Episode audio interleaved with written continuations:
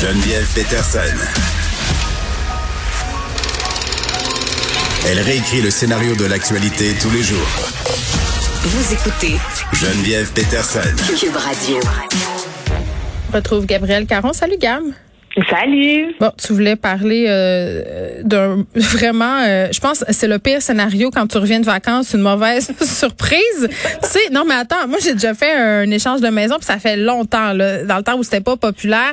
Puis je me rappelle sur les sites d'échange de maison, euh, il y avait toutes sortes d'avertissements. Là, il fallait vérifier entre autres que la maison avec laquelle on échangeait existait bel et bien, parce qu'il y avait des gens qui se rendaient à destination.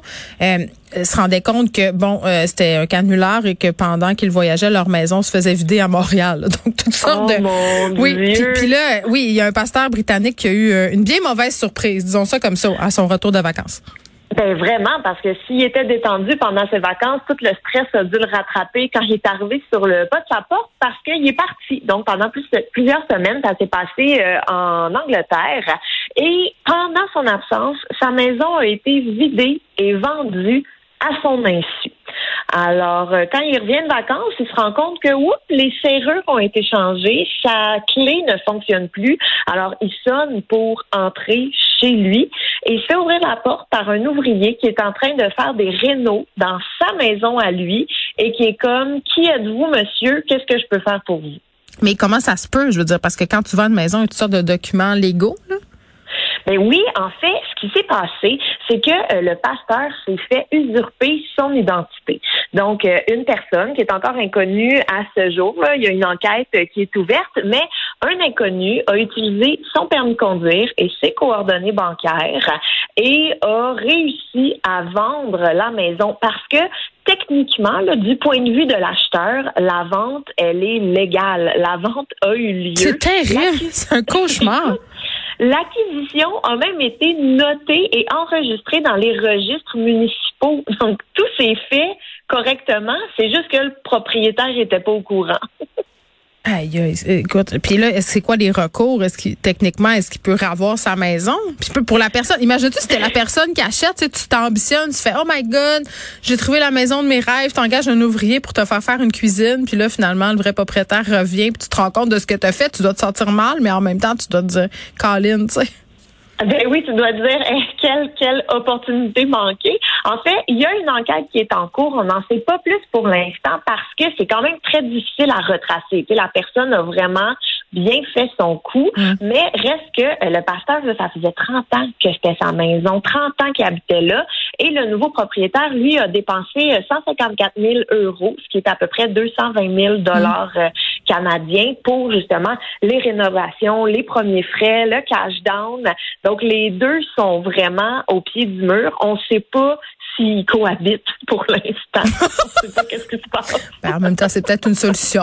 On va rester ensemble un petit bout. Peut-être que le pasteur se, sent- se sentait bien seul. Donc, euh, moi, je, je t'invite à continuer à surveiller cette histoire-là pour nous, justement, Oui. pour savoir euh, si c'est une colocation euh, qui se passe bien, si colocation il y a. Tu voulais me parler euh, du monde végétal, la rockstar du monde végétal, en tout cas, elle vivrait pas longtemps chez nous. Là, je vous annonce en grande primeur que le dernier crassule que j'avais acheté l'hiver passé, euh, officiellement rendu l'âme en fin de semaine, pendant que j'étais à Québec. Ah, mais Réussir à tuer un crassule, faut le faire quand même. C'est quand Ben, même un défi. euh. Il y a quand même, ça fait longtemps. Là. Moi, je te dirais que mes plantes ont une moyenne de vie de 72 heures, un coup qui sont en ma possession. Fait Oui, que je suis impressionnée. C'était pas, c'était pas. Comment ils font les gens qui ont le pouce vert? Je, com- je comprends pas. Si tu demain qu'on reçoit Marc Laverdière, d'ailleurs, je vais lui poser la question, voir si je suis vraiment poche, parce que faire mourir un crassule, moi tout le monde me dit que c'est impossible. là. Tu sais, je l'ai même pas trop arrosé. Là. Il est mort d'une cause inconnue. Ah, mais t'as peut-être un talent, Geneviève. Un talent pour tuer les plantes? Ben oui, c'est peut-être ça ton talent. Bon, mais c'est quoi là tu, la, la plante cadavre là, euh, clairement, elle vivrait pas euh, vieille chez nous, fait qu'elle porterait bien son nom. Écoute, c'est euh, une plante cadavre de son vrai nom, Arum titan. Donc, euh, c'est une plante extrêmement rare. Elle fleurit une fois tous les 10 ans et il en reste à peu près 1000 à l'état sauvage. C'est une espèce en voie de disparition depuis euh, 2018 à cause de la déforestation.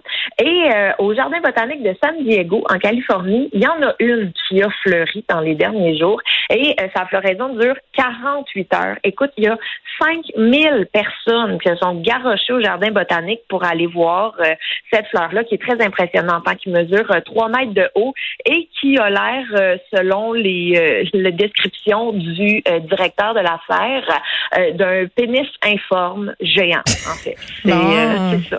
On avait besoin de plus de, de formes phalliques dans l'espace social. Ben écoute, une de plus euh, qui mesure 3 mètres de haut en plus, c'est assez imposant. Mais euh, c'est pas pour euh, son pénis informe que cette plante-là impressionne. C'est vraiment à cause de son odeur. Parce que cette plante-là, Geneviève, a pu, a pu, a pu, a pu. En fait, Mais pourquoi on en veut, c'est a pu? Je comprends pas. Écoute, je pense que c'est la rareté. La rareté. super, un gros pénis qui pue. Mettez-moi ça dans le salon. hey, mais euh, il paraît que l'odeur fait penser à de la chair en décomposition. Hmm, ça me tente encore plus d'en posséder une. Fait qui achète ça à part Marilyn Manson?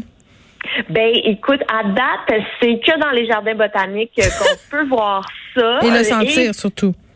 Et oui, aussi. Mais tu sais, c'est 48 heures. Fait que j'imagine que la cohabitation doit être euh, quand même relax. 48 heures au 10 ans.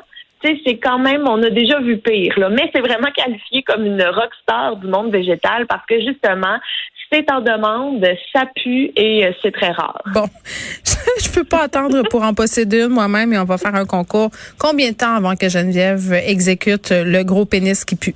Merci, Cam. Salut.